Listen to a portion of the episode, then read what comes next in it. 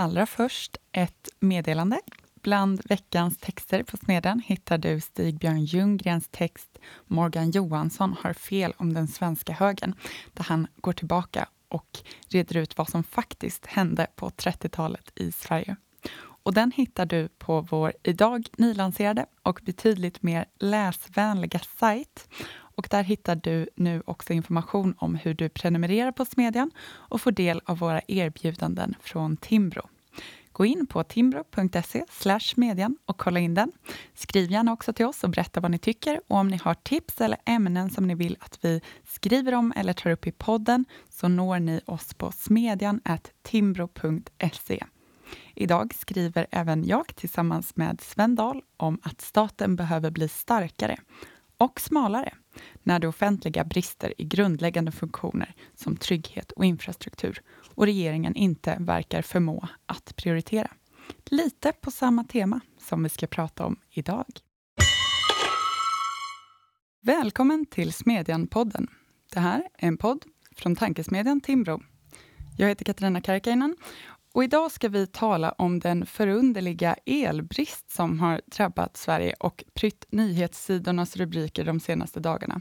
Därför ska du inte dammsuga de närmsta dagarna, skrev till exempel SVT häromdagen, vilket redan har blivit något av en bevingad rubrik och plockats upp av många. Varför ska man inte göra det? Vad innebär elbrist och vad beror den på?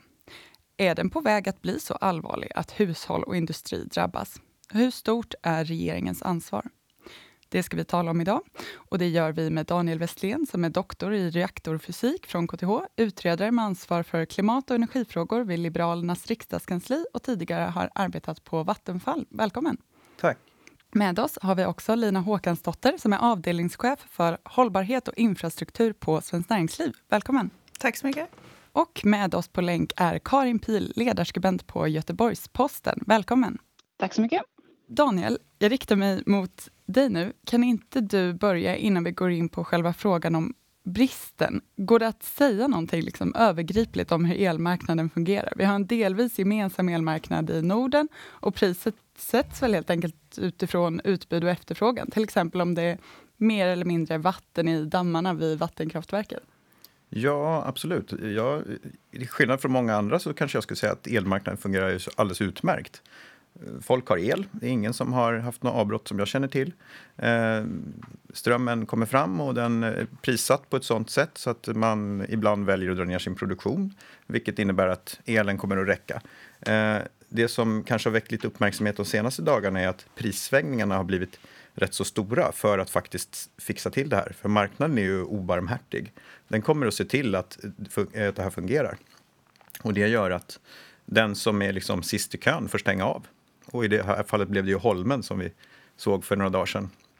Eh, där kan jag tycka att det från politikens och myndigheternas sida skulle behövas lite åtgärder för att se till att vi dämpar de här prissvängningarna. För prissvängningarna i sig ser jag som en signal på att det är någonting som inte riktigt funkar. Ja, precis, för nu när man då säger att det är elbrist i Sverige, vad betyder det konkret? Vad är det som händer? Ja, konkret så är det ju ingen elbrist. Eh, utan det vi har nu är en delvis ny situation där vi för några år sedan bara hade bara egentligen planerbar elproduktion. Eh, nu för tiden så har vi en hel del elproduktion som är väderberoende. Och då hamnar vi i paradoxen att för några dagar sedan här så hade vi en förbrukning på 25 000 eh, megawatt eh, den, värsta, eh, den värsta timmen. Eh, och då så sa vi att det var elbrist och vi var beredda med att starta oljekrafteldningen i Karlshamn och vi importerade jättemycket från Polen och Tyskland och det blev ramaskri och vi skulle inte dammsuga. Det är bara det att 25 000 megawatt är ingen hög förbrukning. Utan det som gjorde att vi hamnade i den sitsen då, det var att det inte blåste. Det blåste bara 800 megawatt. Medan nu på fredag så kommer vi ha en förbrukning på 27 100 megawatt tror vi. Eller Svenska kraftnät tror det. Eh, men då ska det ju annars blåsa flera tusen megawatt. För plötsligt blev det blåsigt fast det var kallt, vilket det inte alltid är. Så att nu kommer vi inte ha något större problem på fredag. Ja, vi får väl se. Peppar, peppar. Men sannolikt så kommer priserna inte bli lika höga på fredag. Eller, ja, jag ska inte spekulera i det förrän vi ser vad priserna blir. Men eh, antagligen löser vi den situationen också. Så vi kommer inte ha någon elbrist på fredag heller. Och då kan energiministern säga, titta, allt gick bra. Eh, problemet som jag ser, det är det som är under ytan. Att vi har utsatt kraftsystemet för helt nya risker som vi inte har sett. Det är inte alls ett lika robust system längre. Det finns ingen elproduktion kvar snart i princip i södra Sverige. Eh, vi har reaktorerna och vi har några vattenkraftverk men vi har stängt ner jättemycket av det vi hade. Vilket innebär att hela Sverige söder om Dalälven är beroende av att det kommer el från andra områden runt omkring. Det är grannländerna i söder men framförallt i det norra Sverige och Norge. Eh, så att känsligheten för fel ökar ganska mycket när elproduktionen ligger långt, långt bort från användarna. Och det där utsätter oss för en del eh, intressanta problem som vi inte är på väg att lösa som jag kan se. Och jag tycker att Svenska kraftnät kanske inte riktigt gör det som de borde göra och politiken gör definitivt inte vad man borde göra. Delvis för att man inte ens är medveten om problemen. Nej. Det är många, inte minst ansvariga ministrar som du är inne på, som poängterar den här diskussionen då att vi har ett elöverskott i Sverige men effektbrist i vilka stunder. Eller till exempel att Eh, vi är nettoexportörer av el på årsbasis. Men det kanske inte spelar lika stor roll så att säga, i de här specifika stunderna. Nej, vi har aldrig haft något elavbrott som i modern tid i alla fall, som har berott på effektbrist. Och energibrist har vi definitivt inte om man räknar på helåret eller seklet eller decenniet eller sex månader eller vilken tidsperiod man nu väljer. Jobbar man med handelsstatistik kanske man tycker att året är lämpligt och därför pratar alla om det. Eh, men de avbrott vi har haft de har berott på att något har blivit fel. Mm. Någon kabel har gått sönder och vi har inte rätt upp och balanserat upp systemet för att reserverna har varit för dåliga eller omkopplingsvägarna i andra kablar har inte funnits och så. Och det är den där typen av risker som är obehagliga. Mm. Vi vet inte om vi kan tända upp Stockholm efter ett strömavbrott därför att vi har lagt ner luftledningarna i kabel. Och det är ingen som riktigt har räknat igenom det här skulle jag påstå. Nu får Svenska kraftnät höra av sig om de tycker att jag har fel. Men det är inte helt och hållet utrett att det faktiskt skulle fungera att starta Stockholm igen efter ett elavbrott. Mm.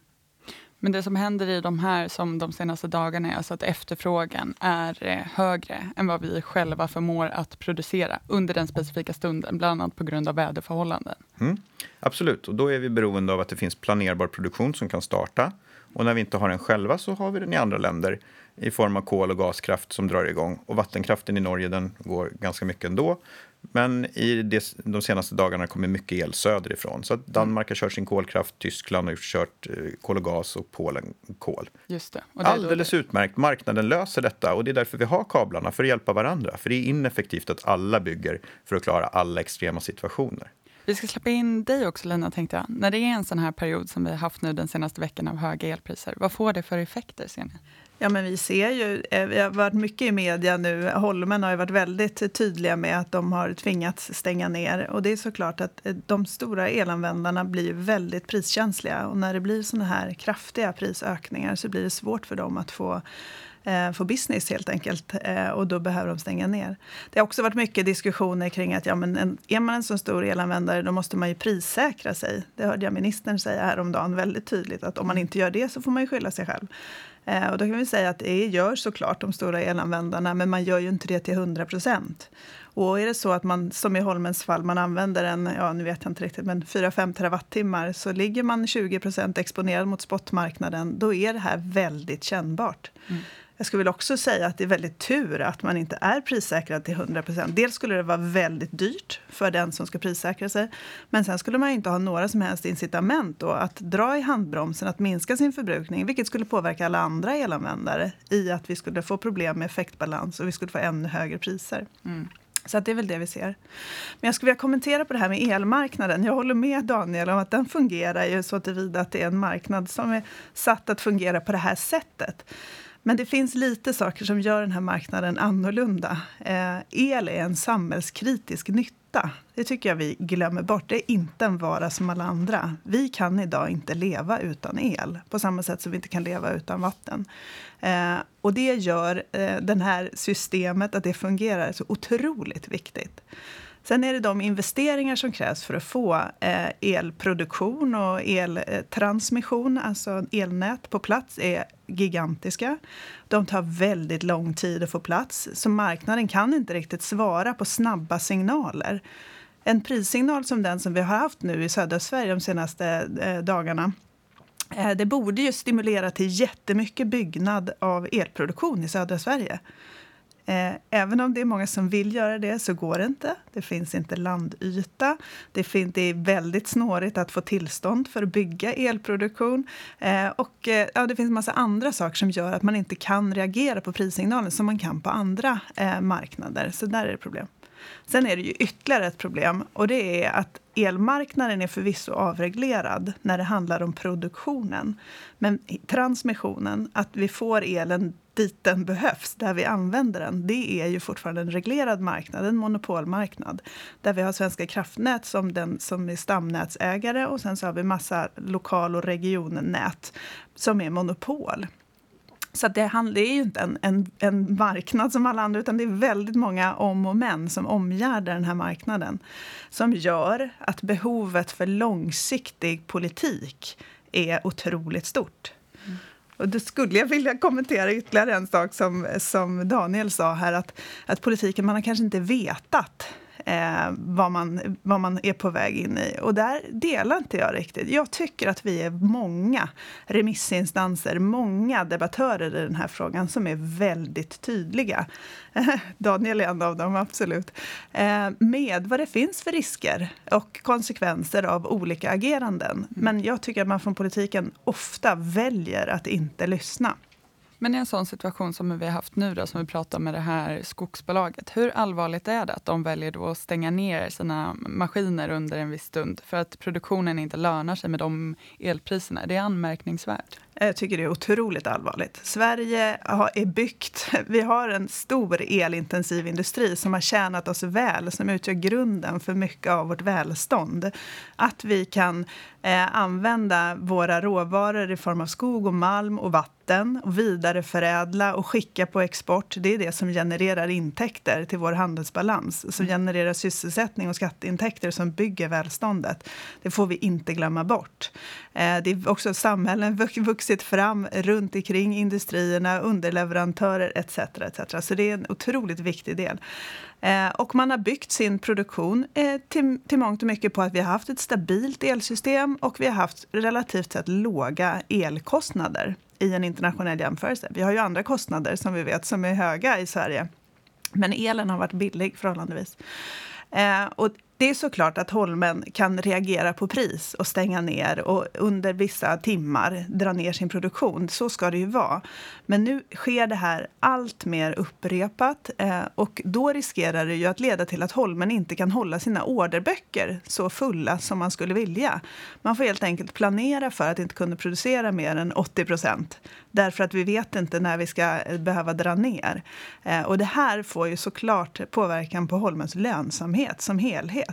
Eh, och om man tänker steget längre, vi står inför stora behov av investeringar, omställning Just skogsindustrin är ju väldigt grön eh, redan som det är. Men om vi tittar på de andra investeringarna, stålindustrin, betongindustrin, plastindustrin, kemiindustrin, står inför gigantiska investeringar eh, där man vill öka sitt elberoende. Man ska gå från fossila bränslen till el för att minska sina utsläpp. Hur ska man våga göra det när man ser en framtid med väldigt varierande elpriser och eh, faktiskt risk för att man ska råka ut för elbrist? Där mm. ser jag stora utmaningar. Vi ska släppa in eh, Karin också. Vad ser du för risker eller vad ser du på din horisont? Ja, min eh, utgångspunkt är ju mer den politiska, hur det påverkar politiken, hur det påverkar människors uppfattning om politik, alltså politikens möjlighet att lösa problem. Ehm, och jag tror att folk blir ganska upprörda över just den här nyheten med Holmen. Alltså att jag tror många lever i den här bilden av att Sverige har en stabil elproduktion och en billig elproduktion. Här ska företag flytta för att det är billigt, man kan lägga en serverhall här och så vidare. Ehm, så jag tror att det bidrar till en, en känsla av att politikerna inte bryr sig om de mest fundamentala Eh, förhållandena i samhället. Alltså infrastrukturfrågor. Det är inte bara el, det är elnät, det är vägar, det är vatten. Eh, allt det här har ju varit underfinansierat och det har behövt stora investeringar under lång tid som man inte riktigt har gjort. Alltså Svenska kraftnät har ju vetat om att det behövs investeras i stamnäten väldigt lång tid men ändå har man liksom inte gjort det. Eh, så jag tror att politiskt sett så bidrar det här till en känsla av att eh, politikerna liksom inte riktigt bryr sig om att Sverige ska fungera. Och det tror jag kan få ytterligare konsekvenser att det bidrar till eh, politikerförakt och så vidare. Eh, så jag, jag, tror att det kan bli allvarliga konsekvenser på sikt. Mm. Du skrev nyligen om det här i Göteborgs-Posten och jag tyckte att du gjorde en god poäng som liksom kopplade samman den här frågan med, med andra infrastrukturfrågor. Det finns liksom ett tema här av kärnuppgifter som inte riktigt fungerar som de ska oavsett om det är vägnät eller trygghet eller annan infrastruktur. Vi publicerade på Smedjan nyligen en text av Cecilia Reje som arbetar med infrastrukturfrågor delvis, som skrev den politiska ivern att klippa band och lansera stora nybyggen har skapat ett berg av eftersatt underhåll. Decennier av felprioriteringar tar nu ut sin rätt i form av försenade tåg och ett vägnät som knakar i fogarna. Ser du liksom samma så public choice-skäl i bakgrunden av det här, eller någonting annat? Ja, jag tror att människor lever kanske lite i en annan värld än eh, vissa av politikerna. Alltså att man tänker att om man tar energipolitiken så har det ju varit mycket tal om att man ska investera i förnybart och det ska vara 100% förnybart till 2040 och sådär. Och, och, det är ju en fin och god ambition kanske och så men, men om man tar praktiken så visar det ju att det här har ju sina brister. Alltså om man inte har en stabil källa till el eh, då kommer det få sådana konsekvenser som vi, vi ser nu. Eh, och jag tror att folk bryr sig liksom mer om att det grundläggande ska fungera eh, än att vi ska ha, eh, vad ska man säga, drömmar som, som liksom låter bra men som kanske inte riktigt fungerar i praktiken. Eller det för i alla fall med sig väldigt stora problem. Och att när man tar, pratar om energipolitiken så är det ofta så att Eh, ja, men det är sol och vatten och det låter som en låt av Ted Gärdestad. Liksom. Men, men alltså man tar de här tråkiga frågorna som liksom stamnäten, fungerar de? Det är ingen riktigt som, som bryr sig om det för att det har inte riktigt, vad ska man säga, det, det tangerar inte någon form av mm, ideologisk eh, eh livsstilsparameter så att säga. Men, men de är ju frågorna egentligen viktigare än, än de här Eh, Eh, ja, mer livsstilsbaserade. Vi måste ändra vårt sätt att leva, vi måste eh, dra ner på energi, vi måste släcka lampor och så vidare och sitta med tända ljus. Alltså det där är ju mer en romantisk dröm än eh, en bra utgångspunkt för en bra energipolitik. Mm, ja, precis. Vi är i realiteten ganska långt ner på behovstrappan, även fast vi gärna vill prata om de här liksom lite större eh, identitetsprojekten. Ja, men jag tänk, alltså det som jag tycker är väldigt problematiskt, jag delar helt Karins bild, men det som är väldigt problematiskt är att man inte på något sätt konsekvensanalyserar eh, de beslut man fattar. Eh, när man nu fattade beslut om ett mål om 100% förnybart, då måste man ju göra en konsekvensanalys. Det har man inte gjort. Nu har vi på Svenskt Näringsliv vi har ett stort elprojekt som vi kallar Kraftsamling elförsörjning. Det finns en rad faktaunderlag som ligger på vår hemsida eh, där vi bland annat har låtit göra den här konsekvensanalysen. Vad kostar det att ha ett mål om 100% förnybart till 2045? Ett elsystem som kan försörja Sverige med åtminstone 200 terawattimmar som ju är en siffra som har blivit väl etablerad som en framtida elanvändning som många tror på och vill ha. Eh, och då kommer vi fram till den analysen att ett 100% förnybart elsystem är 40% dyrare än om vi har ett 100% fossilfritt elsystem som mål. Ja, det är en ganska, för mig en ganska viktig eh, input i den här måldiskussionen. Ja, okay, ska, vi, ska vi ha 40% dyrare eller ska vi inte? Och då finns ju massa andra avväganden som måste göras. Det finns ju andra konsekvenser än bara kostnad såklart. Det finns för och nackdelar med de här målen. Då kan man ju göra bedömningen att vi tycker att det är viktigt. Skillnaden mellan 100% förnybart och 100% fossilfritt är om man tillåter kärnkraft eller inte. Det finns många partier som tycker att det är värt 40% högre kostnad att slippa kärnkraften. Då får man väl vara tydlig med det då. Och om man sen går vidare med det målet, då måste man titta vad får det för andra konsekvenser. Ja, till exempel att man behöver bygga elnät väldigt mycket snabbare, att man måste se över marknadsmodeller, att man måste titta på att elsystemet kan fungera även om man stänger ner väldigt mycket planerbart. De här frågorna har man helt lämnat walkover på. Det är ju massa utredningsuppdrag, massa myndighetsuppdrag. Det behöver formuleras i regleringsbrev och annat som man helt har struntat i. Man tar liksom inte konsekvenserna av de målen man sätter. Och där tycker jag vi måste vara väldigt tydliga och rikta kritik mot politiken. Mm. Vad säger du, Daniel? Vad beror den här volatiliteten på som gör att priserna stiger som i en sån här situation och att vi ytterst behöver köpa in till exempel kolkraftsel från Österrike och Tyskland?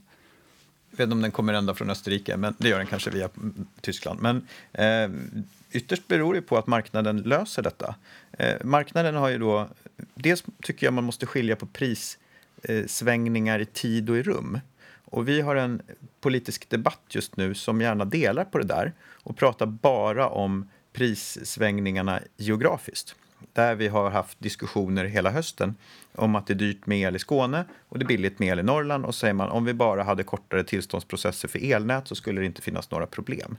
Eh, det är inte riktigt sant eh, därför att elbehovet i norr ökar också och den planerbara produktionen som finns där kommer snart vara inmutad av dem, den elektrifiering av industrin som pågår. Region Norrbotten påstår att det är så 2027 redan. Så visst, vi kan bygga nya ledningar och vi kanske kunde trolla fram dem genast. Men om fem år så kommer de i alla fall inte hjälpa oss därför att det finns ingen el att föra över i ledningarna. Eh, sen finns det tidssvängningarna i tiden. Att det är billigt ibland och dyrt ibland. Och det har vi kanske, för i rum, geografiskt, där vill ju gärna regeringen agera kraftfullt för att jämna ut de här skillnaderna. För vi kan ju inte ha prisskillnader, hur skulle det se ut? Eh, I retoriken. Och det säger oppositionen också. Jag tycker inte oppositionen riktigt gör sitt jobb här. Men däremot i tid, eh, att vi har höga priser eh, en, lite då och då när det är lite högre förbrukning. Det var inte ens riktigt kallt häromdagen. Eh, att det, det accepterar man därför att lösningen på det problemet är ju inte elledningar utan det finns det tre sätt att hantera att vi får stora prissvängningar när det blir kallt eller ont om vatten eller vad det nu kan vara som gör att vi får höga priser. Eh, och det ena är att man bygger planerbar produktion, det andra är att man minskar förbrukning och det tredje är att man lagrar energin på något sätt. Och eftersom lagringen finns, vi har jätte, jättemycket lagring jämfört med resten av världen för vi har vattenkraften, så får vi inte så stora prissvängningar som andra får. Eh, det har gjort att vi har kunnat bygga jättemycket vindkraft, vattenkraften har kunnat ta hand om det. Men nu börjar vi få så pass mycket väderberoende el och så pass lite planerbar el i förhållande till hur mycket väderberoende vi har så att prissvängningarna börjar slå igenom och då börjar vi se dem. Det är det som är skillnaden mot för några år sedan. Eh, Ska vi bygga mer lagring, ja då är det någonting helt okänt vi måste ta till. För vattenkraften har så extremt stor lagringskapacitet så att det här är inget vi löser med någon känd teknik. I alla fall inte i någon skala som går att implementera. Eh, och det Eh, tredje är ju det som marknaden tar till. Det som går att göra på kort sikt, ja men det är att begränsa förbrukningen. Mm. Så att, eh, det är intressant hur politiken är jätteintresserad av att jämna ut prissvängningarna för att de indikerar ett problem geografiskt. Men i tiden så vill man ha prissvängningar. För att ska vi kunna få den här förbrukningsreduktionen som hela regeringens miljöpart eh, och Miljöpartiet särskilt energipolitik bygger på, ja då måste vi ha stora prissvängningar som gör att folk väljer att vara flexibla. För det är det det heter. När man drar ner sin förbrukning så heter det att man är flexibel. Eh, och för att vi ska kunna finansiera lagringsanläggningar som kommer att vara dyra att bygga och måste byggas i enormt stora volymer för att användas några timmar då och då så krävs det investeringar och de måste betalas också med väldigt stora prisskillnader. Så där vill man ju ha stora prisskillnader fastän då eh, de indikerar att det egentligen finns ett problem i marknaden. Mm. En brist kan vi kalla det. För det tredje alternativet, att bygga planerbar produktion, det vill man inte höra talas om. Nej. Okej, okay, så hur avgörande skulle du säga att eh, stängningen av Ringhals 1 och 2 och Oskarshamn är? Miljöpartiet lovade ju inför valet 2014 att stänga reaktorer, det var ett av eh, löftena och det blev ju också effekten, bland annat av höjningen av den kärnkraftsskatt som fanns under den då senaste mandatperioden. Eh, ja, alltså det, det de framförallt har bidragit till är ju att andelen planerbar produktion har minskat. Och då kan vi se att jo, men Sverige exporterar ju fortfarande de allra flesta timmar. Absolut är det så. Medan södra Sverige har fått ett mycket svagare elnät. Så elförsörjningen funkar, för det kommer in el till södra Sverige, både norrifrån och söderifrån, västerifrån. Men eh, vi eh, har försvagat systemet och vi är beroende av att andra har kvar sin planerbara produktion. Så att om Polen skulle få för sig att lägga ner sin kolkraft, då är det väldigt oklart vad vi ska ta oss till. Mm. Eller om Tyskland skulle, de kommer ju inte lägga ner sin kolkraft, men de har ju sagt att de ska göra det till 2038 och om de faktiskt gör det, vad ska vi göra då? Mm. Och när du säger planerbar produktion för Sveriges del, finns det något annat alternativ än kärnkraft? Eh, om vi inte ska elda fossila bränslen så är det biomassa man kan tänka sig. Den går ju, man kan ju tänka sig någon kondenskraft med biomassa. Det går åt enorma volymer så det går, eh, av biomassa, så då får man bygga rätt så lite av den. Sen börjar det ta stopp. Så att om man vill expandera någonting i lite större skala, då har man vattenkraft och kärnkraft att välja på. Och vattenkraften har vi inte så mycket att bygga ut om vi inte ska röra nationalälvarna. Och då eh, landar man i, som vanligt i att diskutera kärnkraften. jag tror att det där blir folk provocerade av också att Ehm, målet är att det ska vara fossilfritt och så vidare men ändå nu när man har fört den här politiken med mer väderberoende eh, det som händer är ju att vi är mer beroende av eh, energi som orsakar stora koldioxidutsläpp och jag tror att folk känner att det där är lite hycklande. Alltså, tidigare var, var energiproduktionen eh, när vi hade då kärnkraft som en stabil källa var ju betydligt bättre för klimatet än, än vad vi har det nu. Alltså, situationen nu senaste dagarna med importen. Så jag tror att det bidrar till eh, att man känner att politiken hycklar lite grann och att man säger att man har ett mål men så gör man någonting som leder till ett helt, en helt annan sak. Eh, och det där tror jag det är svårt. Jag förstår inte riktigt hur Miljöpartiet får ihop det faktiskt. Eh, om man inte ska argumentera rent, alltså väldigt ideologiska Eh, ur väldigt ideologiska utgångspunkter eh, med, med liksom ett kärnkraftmotstånd som känns ganska gammeldags som jag inte tror att den unga moderna miljörörelsen faktiskt eh, sluter upp bakom. Det är också intressant hur vi hela tiden pratar om Sverige, fast vi sedan väldigt många år tillbaks nu har ett tekniskt och ekonomiskt system som täcker Norden och Baltikum. Det finns inte något sånt som Sverige i elsystemet. Det finns SE1, 2, 3 och 4, fyra prisområden. Men det finns, inte, det finns egentligen inte Sverige såklart har vi en svensk eh, stamnätsägare, Svenska kraftnät. Vi har lite svenska lagar och regler, men i verkligheten så är det de europeiska reglerna och det vi har kommit överens om genom kontrakt mellan länderna som styr det här. Så att Sverige, man kan påstå att det inte finns. Om man då tittar på Norden som helhet så har vi länge haft kolkraft i systemet som vi använder år ut och år in i Danmark och eh, Finland. Och vi har oljekondensen i Narva ska vi inte prata om, bland världens skitigaste produktion. Och Dessutom importerar vi ganska mycket till Norden. Trots att Norden och Baltikum har egentligen väldigt fina tillgångar och vara självförsörjande på el så importerar vi år ut och år in, framförallt från förlåt, Belarus och Ryssland. Eh, och den här situationen har vi kraftigt förvärrat. För när man flyttar ut systemgränsen till det faktiska systemet, det som är på riktigt, det tekniska systemet, och tittar på hur det ser ut där, ja men då ser vi en omedelbar konsekvens av stängningen av de här reaktorerna. För då har vi försämrat energibalansen. Som eh, vår kära energiminister skulle prata om hur det ser ut på den nivån istället så kommer han se att vi har blivit en större nettoimportör tack vare det här, eller tack vare, på grund av det här. Ja, men jag, egentligen två saker. Jag skulle också vilja haka på det som Daniel säger. Vi måste ju titta längre än, än eh, Sveriges gränser. Inom ramen för vårt projekt Kraftsamling elförsörjning har vi också tittat på det här. Eh, och det är ganska svårt, ska jag säga, eh, därför att det finns inte jättemycket data. I Sverige har vi ju kunnat göra en bedömning av hur mycket el vi kommer förväntas kunna använda eller behöva använda 2045. Vi har haft de här färdplanerna som har tagits fram av många branscher. Och där vi kan summera att för att ställa om till fossilfrihet så är det minst 200 terawattimmar som vi kommer behöva. Den typen av sammanställningar. Vad krävs för att Tyskland ska bli fossilfritt? Vad krävs för att Österrike, för att Polen, för att Danmark ska bli fossilfritt i el? Det, det finns inte riktigt eh, gjort. Men när man tar enskilda exempel, till exempel Österrike, så pratade jag med min kollega och där är det ju minst en hundraprocentig ökning av elanvändning man pratar om. Eh, samtidigt så ska hela kontinenten ställa om eh, sitt elsystem. Och där har man haft otroligt mycket mer fossilt än vad vi har haft, och planerbar kraft.